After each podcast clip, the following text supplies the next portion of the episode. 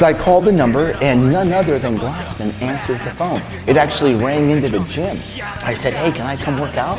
He's like, yeah, be here tomorrow morning at 6 a.m. The self mastery has to come first. Because that mastery, that discipline, that practice allows us to ultimately be a better service.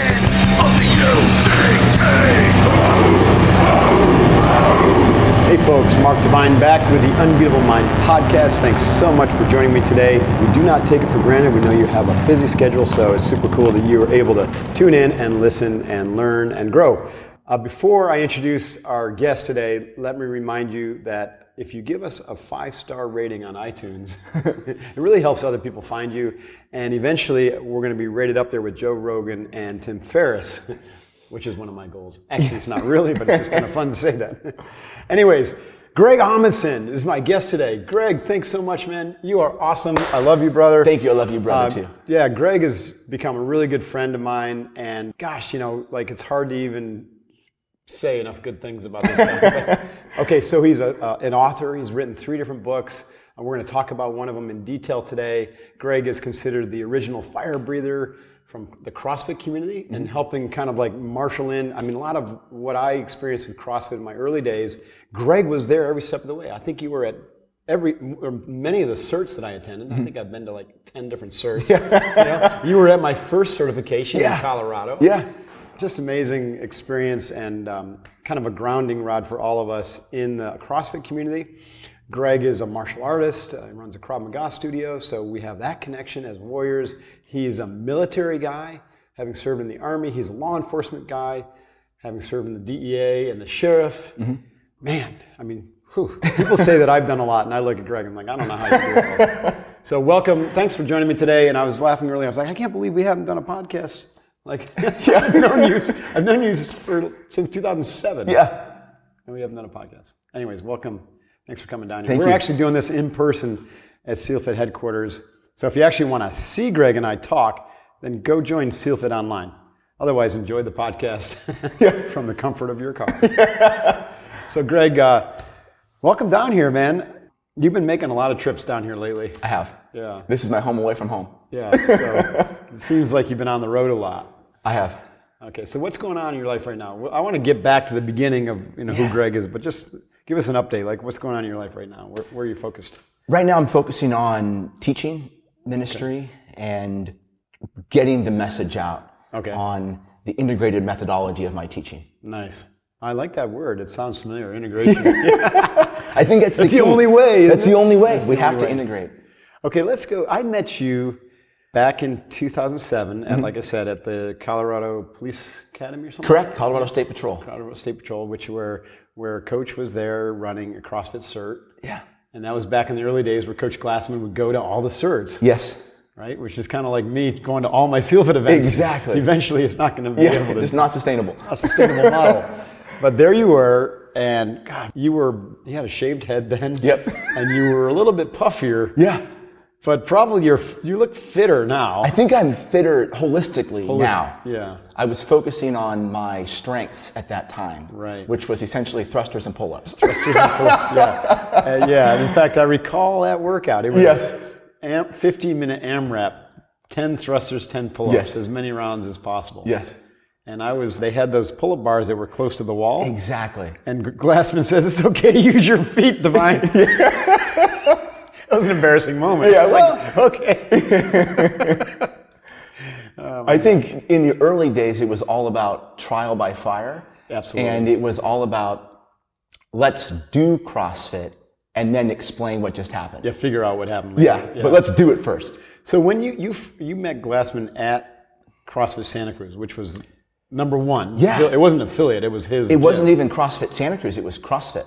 Oh no, kidding! It was just CrossFit. Just CrossFit. oh, how cool! It didn't become CrossFit Santa Cruz until there were other CrossFit affiliates. And then he changed. And then Glassman's like, well, I guess we better designate that this is in fact an affiliate, and it became CrossFit Santa Cruz.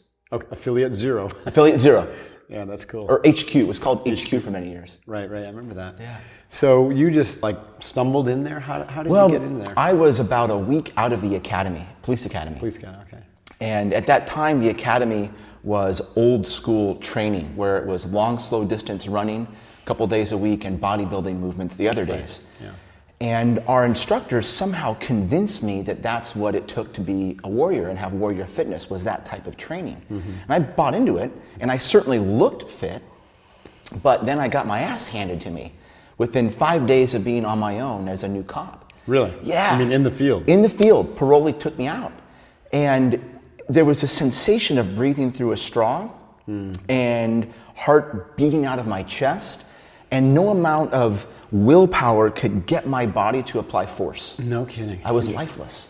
And I realized that I never had that feeling before. I never felt that way, like I was fighting for my life. Mm-hmm. So I just started to try to recreate that feeling in my own training. Mm-hmm. And then I heard about this crazy gym in a little garage in a small remote part of Santa Cruz, and they were doing, according to this source, crazy workouts. They'll kill you. The coach is out of his mind. you know, and it was it was circulating through the jiu-jitsu community, which I was practicing. And I thought, well, that sounds about what I Right, need. what you need, yeah. And at that time, the phone number was in the phone book. Hmm. And it was 464 2520. I mean, that's the impact it had on me. so I called the number, and none other than Glassman answers the phone. It actually rang into the gym. no kidding. Yeah. He was in there He was training in the gym, and he was training someone, answered the phone, and I said, Hey, can I come work out? He's like, Yeah, be here tomorrow morning at 6 a.m. So I rolled in the next morning, and it was just that first workout. Do you remember the first while? I do, absolutely. And not only do I remember the workout, I remember it was as if it happened yesterday. I mean, the detail was so clear because it's one of those directional mm-hmm. changes in my life Right, where right. that day my life changed mm-hmm. in a very positive way. Mm-hmm. I walked in the gym and there was two people in the gym, Glassman, and then sitting on a pair of parallel bars was a guy named Mike Weaver. Hmm. Mike Weaver at the time was a black belt in Brazilian Jiu-Jitsu. He was one of the first Americans to win a jiu-jitsu competition in Brazil as a black belt. Nice. And legend has it that following that, he was escorted out of the country because the Brazilians wanted to kill this guy.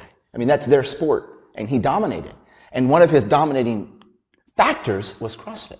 Hmm. And he used to say, if you're doing jiu-jitsu and doing CrossFit, and your opponent is only doing jiu-jitsu, you're cheating. You just can't beat the guy that's doing both. Interesting. Yeah, he had cauliflower face. You know, I mean, the guy was just fierce. And what Glassman said was interesting. He said, "You're going to work out against this guy," Right. And that was the first time I Competition. competition. What does that mean? How do you go against someone?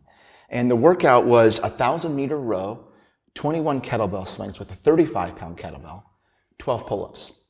That's it. That's it. And that was my reaction during the brief. I'm like, that's it. I thought this was going to be hardcore. And another thing Glassman said, really funny, he's like, hey kid, after you row, be careful walking down the stairs because the rower was on the second story. And there's the handrail and stairs, and I'm Right. thinking, you gotta be kidding me. Careful walking downstairs. And my, my ego stirred, and I'm like, I should tell this guy I'm a cop. You know, I should tell this guy I played water polo and let him know what a fierce athlete I am. And didn't make a difference. You know, a couple hundred meters into the row, I'm just, I'm gassed. Yeah. And what's so interesting You've never is- rowed before? Never rowed, never No, seen a rower, never seen a kettlebell. you. Okay. So all new to me. Never seen that type of gym. You know, I'm used to gyms at that time in my life with mirrors, with cable crossover contraptions, mm-hmm. and it was none of that. You know, well, it was pristine. That was mm-hmm. my first. My first observation was, "Whoa, this place is like clean." Mm-hmm. And then the the energy itself was like business. This was training. And there was a rope, there were rings, there were the parallel bars, kettlebells, never seen those. Bumper plates, never seen those. So it was like a real gym. And Honest to goodness, this is where warriors train. Where work happens. Yeah. Yeah, work happens here.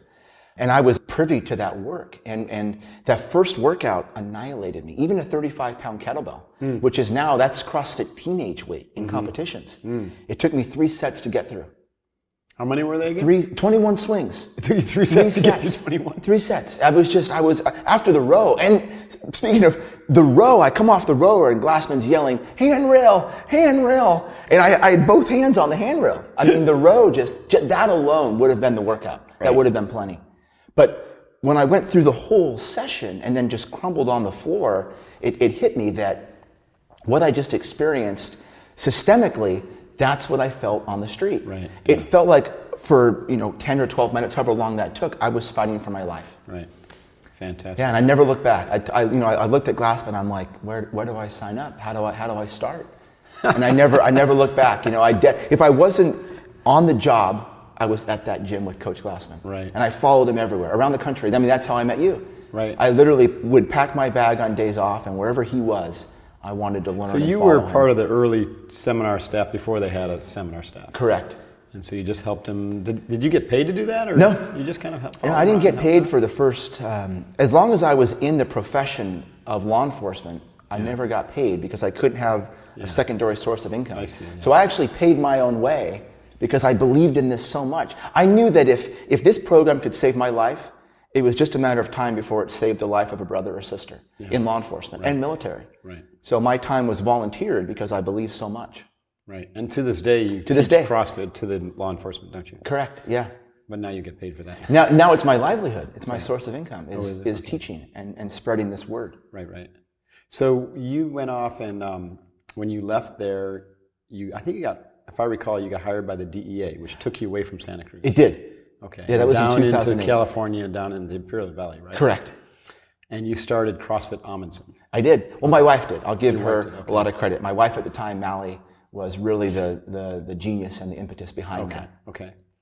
Yeah. Okay, and then when you left law enforcement, so any well, back to that, any big lessons from that period of your life in the DEA and Yeah, you know, I think what first CrossFit Amundson? yeah, what I what I learned from from my experience in law enforcement and, and DEA was that well, I mean, there were many many lessons learned. I think one of the big ones came to me tragically, and that is in the death of my mom. Mm. Because for the duration of my career, I knew what I loved to do. And what I loved to do was what I do now. Mm-hmm. I love to teach. I love to minister. I love to spread the word about the positive effect in our life that these practices hold. Mm-hmm. And I always thought, this is what I'll do when I retire. Mm-hmm. This is my exit strategy when I retire after 20 years in the military and law enforcement. And I always thought I had time. And then mm. my mom passed away. And it woke me up. And it made me realize that time is an illusion. Yeah. And if this is what I feel that God is calling me to do, then I have a right and a duty to do it now. Mm-hmm. And within just a few weeks of my mom's passing, I had completely changed That's cool. my life. I yeah, we would call that in the parlance of unbeatable mind your wake up moment. wake up moment, yeah. And then you woke up to your why. Exactly. The why that is your deeper why. yeah. And then you took action on it, which is cool. Yeah. You did, because not, not a lot of people have the courage to take action that Yeah. quickly. What took, it was actually a, uh, what I would consider a divine intervention. There was a photograph that I'd never seen of my mom, because my, mom- my mom and dad now had passed away at this time in my life. There was a photograph of my mom and dad that I'd never seen before. And they're standing side by side. They've got a big smile on their face. This photograph is now in all my books. No kidding. It had that much impact on me. And I was going back and forth. I'd, I'd wake up in the morning and I'd, I, I- I'd had my resignation letter written for both the mm. military and DEA. Right. I had that written for, for about a month. And I would, I would go to work and I'm like, today's the day. I'm going to turn in this letter and turn in my gear and I'm going to, I'm going to change my life. And I never had the courage to do it. I would always trip up. And then one day I came home for lunch and I, I'd had the intention of that morning resigning. Didn't make it. Mm-hmm. Came home for lunch and during lunch, UPS knocks on my door. And they give me a package. I open the package. It's from a family friend named Jane Cook in Stockton. It's a framed photograph of my mom and dad, this photograph that I'm alluding to in my book. Mm-hmm. And I've never seen it before. And I open the package, and there they are looking at me. And the look on their face, and the, the, the way that the, the, the image just transferred a message to me. And it basically said, Go for it. We support you. The universe supports you. God supports you. You got this. and I didn't eat lunch. I just got back in the car, drove to the office, and said to my supervisor, Sir, I just, I can't keep doing this. I've got to follow my heart. And he's like, I knew it. I knew you're doing the right thing. You know, go, that's go out there and make it happen. Oh, cool. Yeah. All right. So, wow, that's that's a neat story. Yeah. So your your parents um, guided you. They guided me. from the grave. How Yeah. is that? Yeah, and I really believe that. And I feel like they're still, you know, guiding me and supporting Yeah. me to this very moment. Yeah, that's neat. Yeah. I like that. That's a nice image.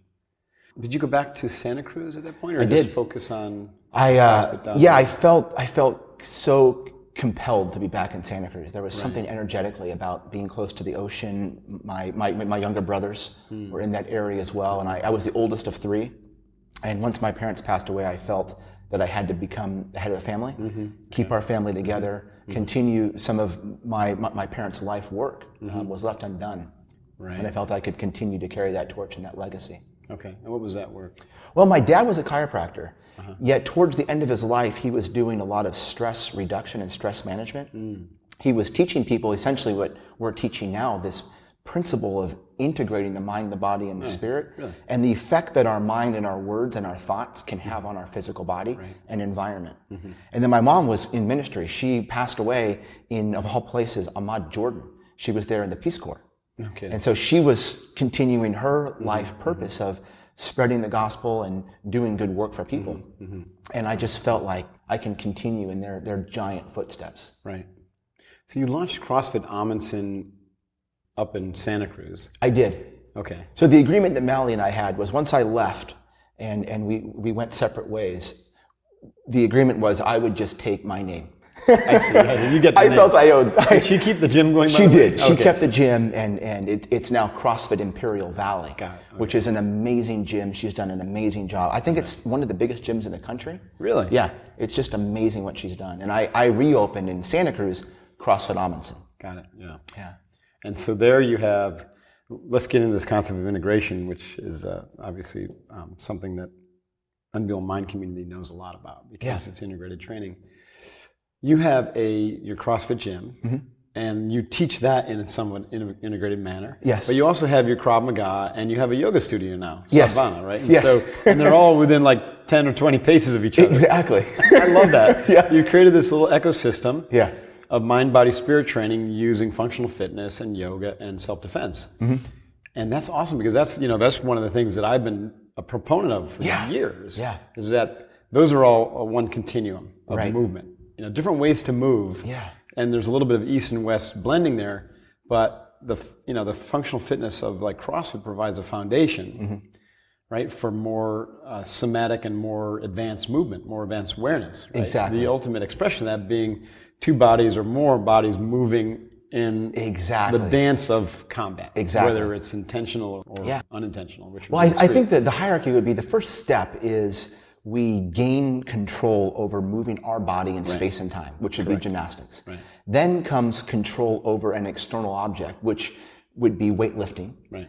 Then the ultimate is can we control another human being? That's moving in unpredictable ways. Exactly. Yeah, and simultaneously, that human being's trying to impose their will and do the same onto us. Right. So it's really Yeah, a I, agree- I agree with that. That is, a, that is a brilliant hierarchy. Yeah. And also, that, that you could say that the um, the mental side kind of dovetails around that, right? Because you know you develop a foundation of confidence and competence with CrossFit in, in developing control over your body and your mind. Mm-hmm. Yeah. And then as you progress up to the you know controlling over the object, it requires a little bit more focus. It's a little bit scarier. There's a little bit higher risk. Yep. And the so ego you is a little bit yeah, more in so you check. have to, exactly. You have to develop more humility Yes. and more confidence and competence. Yeah. Right, which leads to more courage, and then you know we start to work with the spatial, four-dimensional space with you know someone coming at you with a hammer or something. exactly. Exactly. That's pretty cool. Yeah. Wow. So um, let's talk about your the second time, or the first time that we really trained deeply together, which was Kokoro Camp. Like, Mm-hmm. Exactly. Mm-hmm. I had done some wads with you, obviously the CrossFit uh, certs and stuff, and I don't know if I, I don't think I trained with you at your gym before 2012, but in 2012, you were invited to come to the Kokoro Camp I think it was like 2010. was it Yeah, 2010? it was Kokoro 12. Kokoro in 12 in 2012. 2010. In 2010, yeah, Yeah. that's right. 2010. Okay, so about seven years ago. And CrossFit Journal, Mm-hmm. with the backing of Rogue, Yes. was going to do like a video series on Mm-hmm. Kokoro Camp, and, and they were going to take some CrossFit notables through it. Yes. And then you were invited by Jimmy Letchford. Exactly. Tell us that story about how, how that came about. well, I'll tell it in a kind way, right? yeah, exactly. My good friend Jimmy had invited me to come, and, and he was the marketing director for CrossFit. marketing director for CrossFit, and he was part of the team that was bringing the social media, the CrossFit Journal, bringing Rogue, the Rogue athletes, documenting this Yeah. The crucible other athlete event. we had Mikko Salo, Yeah, Tommy Hackenbruck, Tommy Hack, Rob Orlando. Rob Orlando, yeah, Amazing Strength group. Strongman, Yeah. uh, Kristan Clever. Yeah. There are a few others. Yeah, I mean, just an incredible, Incredible group of of men and women. Amazing to have those people here at the same time, in the same place. Amazing. Then you had attended one of my very first CrossFit goal setting seminars Correct. at Jimmy's gym. That's right. And we also had a discussion about Kokoro then. Right. So it was definitely something I was interested. Then when Jimmy asked me, I'm like, well, I'm all in. Jimmy's one of my best friends, and he asked me to go with him. I'm Mm-hmm. definitely going to go. And what an experience! That was probably. I think about those those defining moments where where our our, our life takes a change. Right. Well, meeting Coach Glassman, that's one of those moments in my life that changed my life. Meeting you in that context mm-hmm.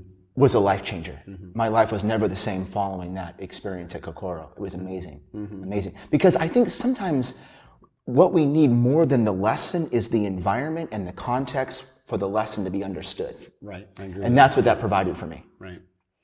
Yeah, that's a really interesting point. A lot of times, life's random lessons, which may not be as random as people think, they Right, are, right. right, they don't provide that context, Exactly. and they don't provide anyone to help you interpret what's happening. Yes. And that's what we've set up with Kokoro. Yes. That, you know, this challenge is going to be every bit as challenging as one of those other life challenges that inevitably might happen. Exactly. But here's a context and a structure and some other people to share it with and some expert Yeah. coaches to help you digest it. You know, I've found that life has this funny way of continuing to provide us with the same lesson in increasing levels of volume intensity until we figure it out. Until you get it, Until we right. get it. Okay. And that's the amazing thing about an experience like Kokoro is that you and your team provide these lessons and the student will continue to get the lesson until they learn it. Right. And it all happens in 50 hours. 50 hours, right? yeah. And, and oh, by the way, if you get the lesson at Kokoro, Mm-hmm. it's not going to happen Exactly. outside because, Exactly. because like you graduate, you move on to Yep. the next lesson. Yep. Doesn't mean you won't have other lessons, Right. But whatever painful lesson was, Yeah. just, you know, And then I think what you gain though is, is you gain the ability to look at these experiences in our life through the lens of a learning opportunity. Right. So it's not like this is happening to me, this is happening for me. yeah, I love that. We develop that little sliver of space between what's happening, our thoughts, and then our reaction to it. Right. Nice. I only publicly support companies and products that I personally use and have found valuable. So I wanted to tell you about Qualia. Now, I'm not a supplement geek. I don't find them useful if I'm fueling properly. But when it comes to my cognitive strength and brain health, I am excited about the emerging industry of nootropic supplements. I've been testing Qualia, designed by my friends at the Neurohacker Collective, for several months now, and it's on the bleeding edge of nootropic research and has become the one supplement that I won't go without on a daily basis. Qualia stimulates what's called broad spectrum cognitive enhancement, which involves optimizing multiple cognitive variables simultaneously rather than focusing on a single variable. For example, it brings me greater ability to focus and makes me feel more connected while not diminishing my overall awareness of the environment. I experience a systematic enhancement of my brain's ability to take in and process information without any stimulating effect, which would make me feel agitated like caffeine or depleted after the effect wears off. Now, for a busy entrepreneur and athlete like me, it's a no brainer to invest in my brain health with Qualia. You can get on the Qualia bandwagon with me by visiting neurohacker.com. That's N E U R O H A C K E R.com and use the code UnbeatableMind15R. That's UnbeatableMind15R to get 15% off the life of your order. Trust me on this one, you won't be disappointed with Qualia. So, Jimmy invited you, and then you found yourself on your own I found myself without Jimmy. without Jimmy after about six or seven hours. God bless you, Jimmy. Yeah. I'm still waiting for you to come back. Yeah. And then, uh, so what were some of the major insights that you had at Kokoro training and your, your experience? Well, I think what came up for me was I had an opportunity. You provided me with a leadership opportunity very early on in the camp. And one of the lessons I'd learned up to that point in my life through the military, through law enforcement, is that the primary role of the leader is to care mm-hmm. for those under the leader's care. Mm-hmm. The leader has that responsibility. So there's this shift that takes place where when we bring our awareness off of ourselves, and as you say, we take the awareness off of our own pity party mm-hmm. and we start to focus on other people, we think more about the care of others than about ourselves. That selfless service leadership model. Something phenomenal happens. We almost gain an additional source of strength. It's hard to explain. Yet, what I found is that the more I cared about the success of others, the less I was concerned about the cold, the discomfort, not having eaten, the looming hours ahead of me. That was all insignificant because all I knew was I want to make sure that in the next 20 hours, Tommy's here, mm-hmm. Rob's here, Kristan's here. And what's interesting is that as I focused on them, they were focusing on me. Mm-hmm. So it's this reciprocal relationship mm-hmm. where we were able to work together Right. each of us caring for the other. And that's one of the real beautiful lessons of any relationship is that when both people are intimately concerned about the care of the other, wow, amazing things are capable of happening. Right. Yeah, no, that, that speaks right to the core of Unbeatable Mind is, is self-mastery. Would you spend many years mastering your body, mind, Yeah. and everything? But we deploy that Yes, in service. You Mm-hmm. know, so we have to bring our best game. That's why we're never done mastering ourselves. Exactly. It's just a journey. yeah, We do that though in service to our team and to the mission. And then that becomes a complete system Mm-hmm. because that then, like you just so eloquently said, that energy comes back to us. Exactly. And it comes back in a multiple, yep, yeah, right? And so we end up being uplifted. Even though we're giving our energy to someone else, we gain Mm-hmm. 10 times or 20 times that energy. And I think something came up. That's a huge lesson for people in Kokoro. That's It probably is. the number one. Yeah. Absolutely, absolutely. It was for me, and it was in the after action review. That was the theme. Is that everyone realized, wow, the moment I started to think about other people, Yeah. my life improved a little bit. The quality of the experience improved. Right. Something came up at the recent UM retreat that, w- that it was really wonderful. And, you know, there's, there's this balance that we strike in the warrior culture self mastery, and the key is the word mastery. So it's not self mastered, No. it's mastery. Which is there a, is such thing as there's not. self-mastered. Yeah, there's a daily discipline and practice that we have to engage in. Correct. And that is in balance with service. Mm-hmm. Yet, what you said, I'm in complete agreement with. The self mastery has to come first. Because that mastery, that discipline, that practice allows us to ultimately be of better service. That's right. No, I, I com- you know that's exactly right, and that's why they're in that order in the mm mind system. And, and a lot of people miss that mm-hmm. in our society. I mm-hmm. think it's all about service, and even you know when it comes to like ministry, mm-hmm. they won't go in or like Peace Corps or you know there's many many examples of this. Yeah. it's important and valuable to serve, but if you can't bring your whole self Yeah. into that service, then it's either not going to be authentic Yeah. or it's going to be weak or you just won't be able to serve boldly. Exactly. And one of the things that I, you know, I've been a little, I've just noticed, and I think it's changing, but it's a big problem in our society is, and I, philanthropy, you know, is a big part of our economy, and there's tax benefits, and you know, there's a lot of marketing power in it. Yeah. And you know, they even have words for call it for you know social. Uh, I don't even know what the words are, but impact. You Yeah. know, marketing. Yeah. Yeah. Okay, all of that is not service. right. And so people mistake it Yeah. for There's service. a different intention more than likely. Yeah, the intention is not Yes. is not pure. yes. So you know, it's okay to serve and be part of a you know philanthropic organization or to support it, but just be clear. Yeah. that's not what we're talking about. Exactly. You know, Yeah. if you're doing it for the tax write-off, it's not Exactly. the same thing.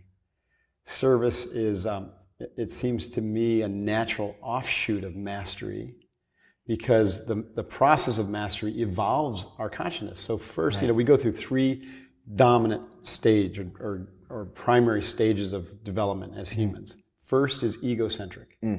And, and there's a good percentage of our world population that is stuck in that stage. Mm-hmm. Right? Mm-hmm. And the second is ethnocentric. Hmm. And ethnocentric was where you can take your eyes off yourself, but you're only able to put them on your family, your tribe, your uh-huh. football team. You know Yes. what I'm saying? And then the third is world centric. Mm. Yeah. And so the warrior's path is to strive diligently to mm. get to world centric. Mm-hmm. And like I see this in the SEALs, you know, the younger SEALs are, are egocentric, and then mm-hmm. the more mature SEAls, the warfighters, are, are ethnocentric. Yes. But the masters Yeah. are world centric. Yes. And so they appreciate their enemy, they, they respect the, you know, the context of their culture Yeah. and how they think, and they realize there's goodness in everyone. You know, and it goes back to I don't know if you remember the story that I read or the poem I read from. And I'll shut up and get back and ask another question. I just went off on this riff. No, it's beautiful. I love it. This um, Apache scout had wrote a poem, and I wish I, I had it with me. Maybe next time I would do this podcast, I'll I'll read it on air. Yeah. And it's called the Scout's Prayer. Mm. And what he's doing is asking forgiveness Yes. from the spirit that runs through all things. Yes. Because he has to go into battle now. Yeah, take up the lance. And he's the, yeah, and he says, Yeah. I'm the last to pick up the lance. Exactly. But now, guide my hands, guide my heart, for I must pick up the lance Yes. and help me have love for my enemy as I do for my. You read that during the Kokoro Yoga Right. Oh, teacher right. training. The teacher I love it. Isn't that neat? Yeah. And so the self mastered warrior Mm-hmm. is the last to pick up the weapon, Mm-hmm. the last one to fight. And will only do that if it's absolutely necessary. That's world centric. Right. That's what we mean by a world centric warrior. Mm-hmm. And that comes from self mastery, which leads to service to all humanity. Right. It doesn't mean you won't fulfill your duty to protect and serve, Yes. you know, serve your, your people. Yeah. You know, something that comes up for me around this idea is that what we realize along the path, sooner or later, is that there's a greater source of power than us. Absolutely. right. So the ego wants to think, I got this. Right. I can fix this. Right. And we get to work using our worldly skills. Right. What the master can do is sit in stillness and allow God or the universe to work on our behalf. Mm-hmm. So there's, there's battles being waged in the spiritual realm and the worldly realm.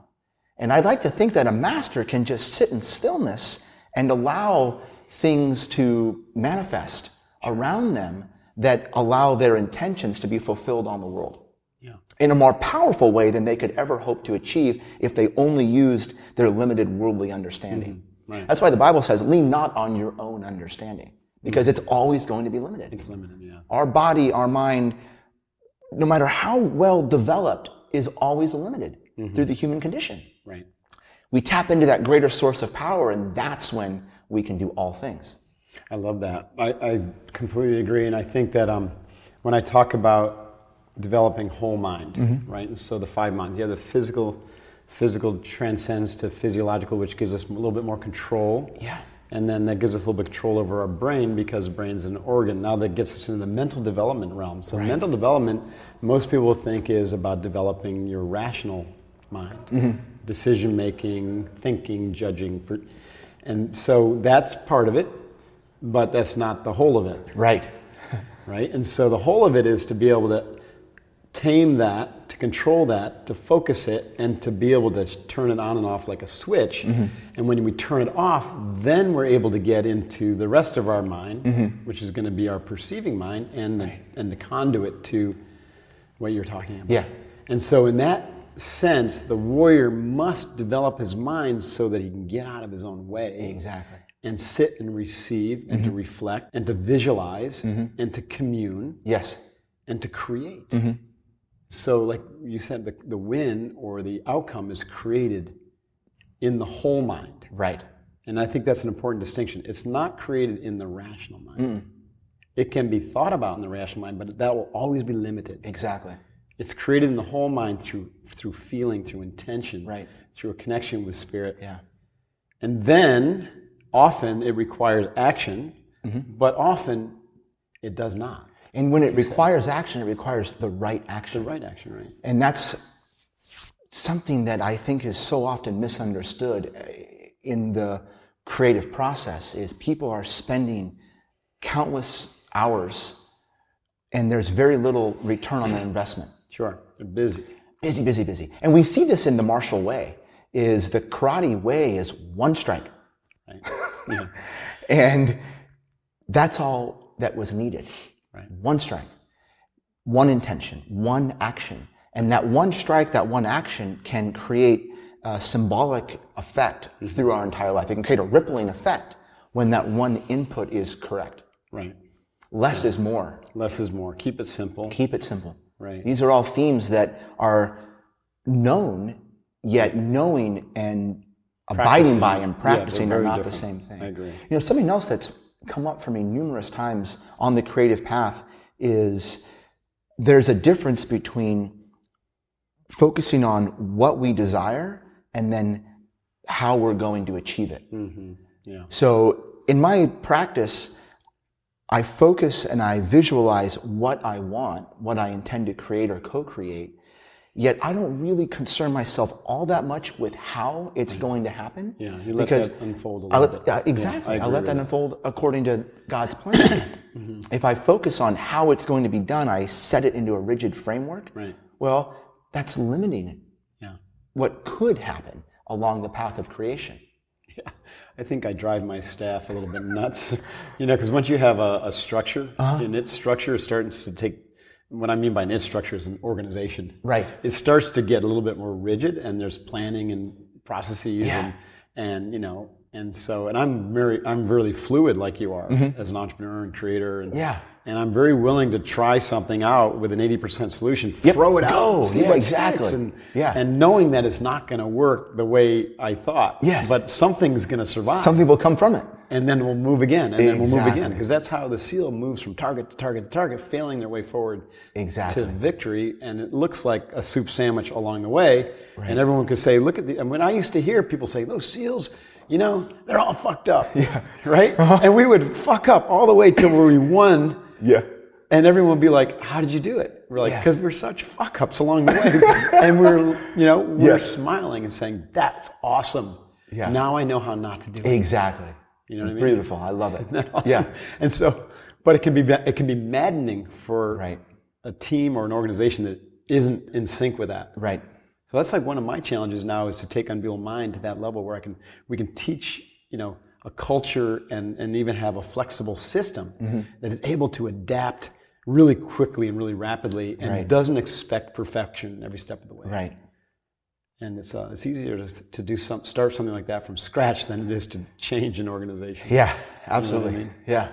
That's interesting. Let's talk about freedom. This is something Yeah. that we were having a brief conversation about earlier, based upon an interview that I had this morning, and, and the guy asked me what motivated me. Mhm. And that's what just came up Mhm. right off the bat. I said, freedom motivates me. Mm. And um, for a lot of reasons, Mm-hmm. right? Freedom to move, freedom to think. You know, I love this country because Yeah.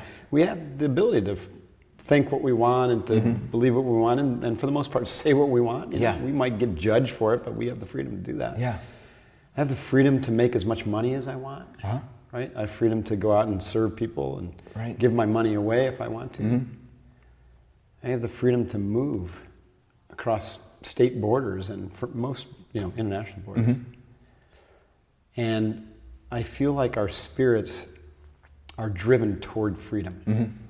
What are your thoughts on this? Mm-hmm. I completely agree. You know, I think that the first step along that path to freedom is understanding where most of our freedom resides Yeah. or our bondage. Yeah. And that is with our thinking. That's right. And as we can elevate the quality of our thinking and expand our thinking, the quality of our life will complement that. That's right. So, so often we hold ourselves in bondage. Right. The goal of the practice is to break free from those chains, Right. to elevate the quality of our thinking, to believe unconditionally in ourselves and the ability of others, to allow ourselves the freedom to think in new ways Right. To identify our life up to this moment, understand that, well, my life up to this exact moment is simply a reflection of the way I've been thinking up to this moment. Unless I'm satisfied with my life in this moment, I need to change my thinking. Right. Because that's the only way I can expect my life to change. Right. Is my thinking, right, which is going to require freedom That- of new thought. That's the starting point. that's the starting point. Right, because you, you could have a billion dollars and be a slave to really flawed Mm-hmm. Yeah. thinking. And there's a lot of billionaires who are really unhappy, really unhealthy, and they're stuck in these, you know, these stories of, Yeah, of exactly. bondage. These cycles, these, these habits, these conditioned ways of thinking, these grooves. Uh, you know, what's coming up to me is, and I just bought the book again because I'd lost my copy. I think I gave it away. But Man's Search for Meaning. A perfect Frankl. example, yeah. I'm going to read it again because Bob Schultz Yes. said, said, "Hey, he's Yeah. reading it again." I'm like, I'm, I reminded me. Yeah. There's an example of someone you know who wasn't free physically because he was in a concentration camp. Mm-hmm. Yep. But he was free Yeah. mentally, emotionally, and spiritually because he had control over his thinking. Exactly. And he realized that no one could take that away Yeah. from him. Right? He He, was free he- to, to think the way he needed Exactly. to think. And the way he chose to think was to help other people see Exactly. that Yeah. and appreciate that. Yeah, that book is really brilliant and needs to be read by all the UM listeners. It's got to be read. And what, what he says is that the Nazi captors could take away everything except his last human freedom, Right. which was his choice to think Right. about the conditions of his life. That's our last and first human freedom. Right. So we've got to cultivate that freedom and use it to our advantage. Right. We have a, a right to free thinking. Yeah. And the only person that can either keep us in bondage or free us is ourselves. Yeah. It's so amazing. that is You know? amazing. I love that. Yeah. So, uh, our daily work, the work, when I say people must do the work, Mm-hmm. Yes. right? The daily work is to move toward freedom Mm-hmm. so that we can continue to master ourselves, Mm-hmm. so that we can serve boldly. And underlying or part of the parcel of that is to, to clarify what it is we're meant for, Exactly. Our purpose. why we are here. Yeah, it's What's so important. purpose? So important. And so there's a lot there, but you know, to break it down to that KISS principle, Yeah. show up every day and do the work mm-hmm. and the Right. with your purpose and one thing. And so it comes back down to waking up and doing the work mm-hmm. to cultivate your whole mind. The daily practice. Physical, mental, emotional, spiritual. Mm-hmm. And then that leads you further and further down the path until all these other things, when you're ready for it, you know, the features will appear, the concepts will sh- be there for you. They'll open up to you. That's really cool. Yeah. So you've, um, you know, what I love about like our lives, there's a lot of parallels. Like I, you know, I'm writing a next version of Unbeatable Mind, and originally it was just going to be a rewrite, but as I've gotten into it, I'm, re- I'm realizing that there's so much new information and new distinctions I have that I'm telling uh, the, the principles really haven't changed, but they're going to be told in a whole new way, and I'm going to write it more for you know for leaders and people you know who are out there you know showing up in a big way, and it is a reflection of my stage of development as a human. And in five years, there'll be another version, and Exactly. then another version. Yeah. And so you've got a new version Yeah. of your thinking Yes. coming out in book form. Yes. Yeah. And I love Yeah. the title because you were the original fire breather. Mm-hmm. And so you called it Firebreather Fitness. This is awesome. And you've got it broken into body, mind, and spirit. Yeah. An integrated training program. So tell us about the plan, the book. Yeah, so you know what I what I tried to do in the book was share the practices that I've learned from the great mentors in my life. From you, from my dad, from my mom, from Coach Glassman. To distill these lessons into uh, integrated practice Nice. that can be followed on a daily basis. Right. Because just like you said, it's about the daily work, the daily daily, work, practice. Everything counts. Just like in CrossFit, we say every rep counts. Right. In the integrated practice, every repetition counts. Every rep counts. So Dan Brule would say, every breath counts. Right. You know, a, a, a master would say, every strike counts, mm-hmm. every squat counts, every moment of meditation counts. Every word counts. Every word counts, every thought counts. Mm-hmm. So, what we're trying to do is, as, as warriors, as fire breathers, is to understand that everything in our life that's uh, variable, we should have an influence on. Mm-hmm. Then we move a step further back and we realize, well, these variables exist in these three domains mind, body, spirit. Mm-hmm. Then we pull the back a little bit further, and within the mind, the body, and the spirit, there are these disciplines and these practices we can do. Right. And this book allows the reader to start from ground zero and work towards this self mastery that we're all desirous of. Mm-hmm. Great. Yeah. So let's take one practice, like a beginner's practice Yeah. from each of the domains. You got it. It's awesome. with the body. Yeah, I think, well, what I would recommend is actually starting with the mind, Okay. starting with the mind section, because that creates a rippling effect mm. through the body. Right. So we start with the mind, and this is something that you and I both teach as the morning ritual. Mm-hmm. Something that has worked for me and worked for thousands of people that I coach and teach is this practice of first words. Right. It's that. just a You matter. You talked yeah. about that at the retreat. I thought that Exactly. was You know, it's just a matter of being mindful of what's the first thing we say every mm-hmm. day. Mm-hmm. Because if I can become aware of my first word, that creates a rippling effect. And as I go through my day, chances are if I had an influence and awareness of my first word, I'll have awareness and influence over every subsequent word that I speak. Mm-hmm.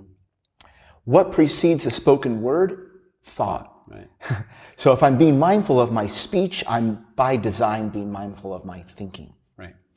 So it's as simple as I love that. So first thought, and that's some, exactly what I teach. Your first thought Yeah. should be one of gratitude, exactly, positive positive and powerful, exactly, and you know, not picking up your iPhone and checking your email. exactly. Yeah, Yeah. So it's self-fulfilling. It's with positive expectancy. As I teach in yoga, it's spoken or thought with light and love. Yeah. That becomes our first action First of the day. of the day, right. Of the day, and then that would lead us to a movement practice. Right. morning movement is for me yoga and i definitely recommend a nice gentle yoga asana session in the morning Yeah. What this practice of first words teaches though can transcend the movement practice. Mm-hmm. So as i go into crossfit because i've already disciplined myself to be aware of my thinking and my spoken word i look at a repetition scheme of 21 15 9 and really all that breaks down into is 21 singles. Right. so I have 21 opportunities in a set of 21 thrusters to do 21 mindful repetitions. So quality of movement, this idea of virtuosity, then radiates through my thinking, through my speech, and through my movement. Right. So my daily practice is about doing the common uncommonly well, Right. both thinking, speaking, and acting. Right. Which is integrity. Yeah. Right. When you're aware of those three, when they're in alignment, Mm-hmm. And when you're seeking virtuosity in thought, word, and deed, Yeah. that's true. That's true integrity, or Exactly. authentic integrity. Exactly. You know, there's, I, I, I shared the story of Gichin Funakoshi at the UN retreat. There's another great story that I meant to share. Same situation. He's in his dojo and he sees this white belt in the corner. And for, for new listeners, Gichin is the, the father of karate. Right. He sees this white belt who's just standing around idle. So he goes over to the white belt because the other students are practicing kata. Is this the founder of Shotokan? Exactly. Yeah. Oh, yeah. exactly. Absolutely. He goes over and he says, Why aren't you practicing? And the white belt says, I've pretty much got this kata down. I'm waiting for the next great. one. And Gucci says, Oh, really? Okay, well, I'm going to go over here and practice some of my own. And he goes over and practices practices the basic kata, white yeah. belt kata. And so it's this idea of always coming back Right. to the basics because the basics, that's the kiss Right. principle.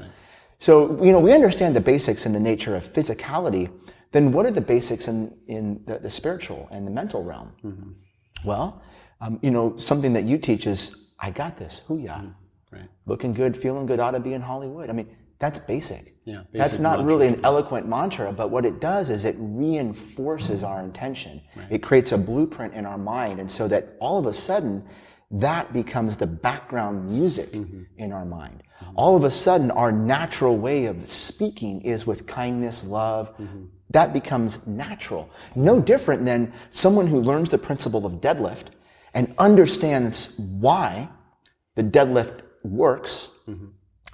They'll never pick up an object again the same way. Right. Any object they pick up will be with the mechanics of the deadlift mm-hmm. once they understand and practice the deadlift. Right. Well, it's the same thing with our thinking and our speaking. If we practice long enough, that becomes the way that we exist and the way that we operate in the world Right.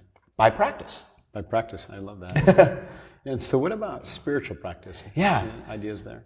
Meditation. Mm, nice. I think that's where meditation, stillness, and silence are so important. And something that you and I have co taught together is, is the physical practice is about working out.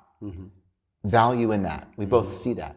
Working in. I think what we both said at the UM retreat is that might be the, the, the 20x factor. That's right. Because the more work in that we do, that's the self mastery. Right. So the self mastery might not be my CrossFit workout. No, no, no. That might actually be service That's performance. or performance, That's right? yeah. Um, but but the ability to sit in stillness, Mm-hmm. the ability to meditate, the ability to, to contemplate, the ability Mm-hmm. to reflect, the ability to pray, to commune, that is the practice. That is working in. Yeah, and the, and here I would submit that the basic training is what most people think is meditation, Mm-hmm. right? Sitting in silence, mindfulness, you know, even visualization, you know, which is a concentration practice. Yes. But when we get to the mastery level, mm-hmm. we carry that with us wherever we are. Exactly. And so, whether you're moving in a CrossFit workout mm-hmm. or in a conversation, you're maintaining that Yes. state of mindful awareness mm-hmm. and or shifting into concentration as you listen authentically. And, and so that becomes at a, at a more advanced level, the Yes. skill is to be uh, silent in action. Yes.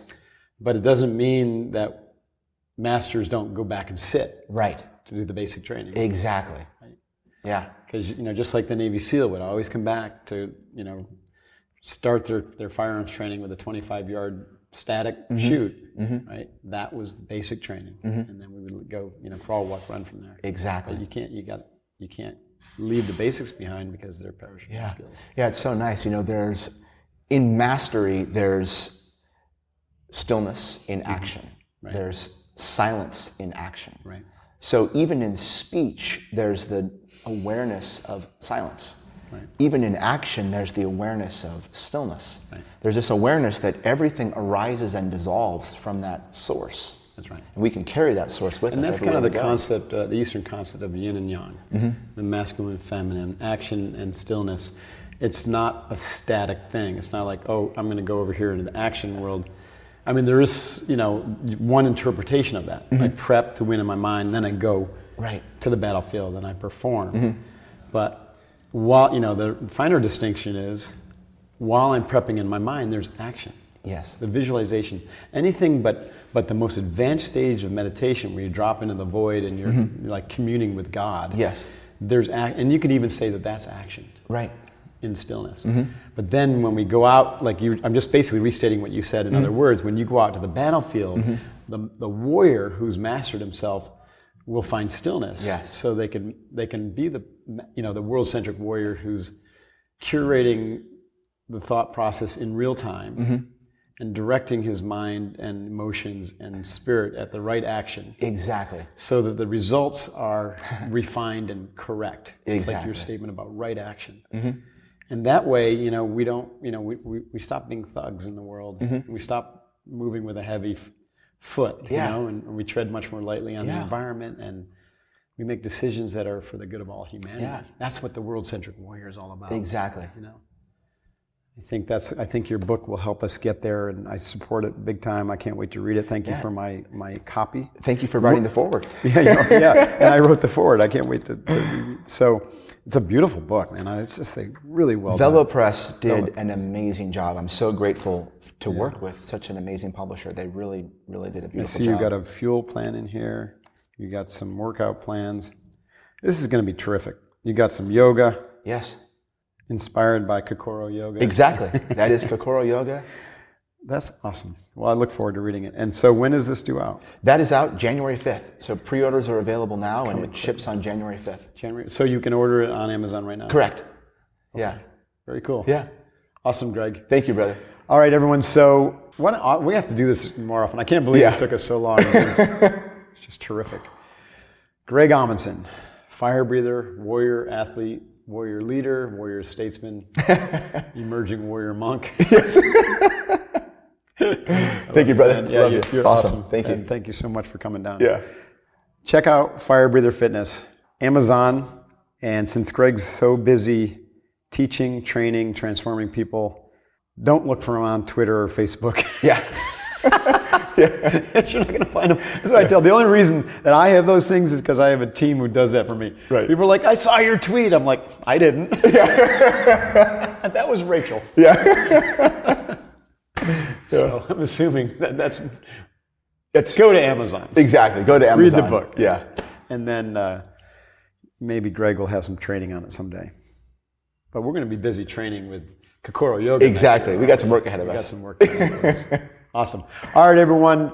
Thanks for your time today. Stay focused. Do the work. Mm-hmm. Do the work every day. That's the most important part. And um, stay true to your ethos and uh, have fun. Yeah. Yeah. God bless you. Thank you all for being here. Yeah. Thank, thanks for joining us. Hooyah. Hooyah. Out here.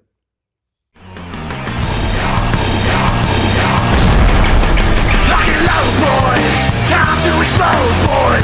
Make sure you get home, boys. They got your back. The pride of the fleets. The bright swinging frogmen of the UDT.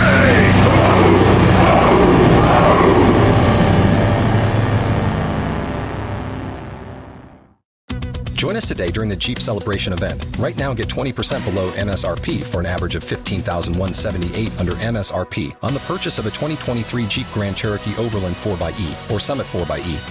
Not compatible with lease offers or with any other consumer incentive offers. 15,178 average based on 20% below average MSRP from all 2023 Grand Cherokee Overland 4xE and Summit 4xE models in dealer stock. Residency restrictions apply. Take retail delivery from dealer stock by 4 1. Jeep is a registered trademark.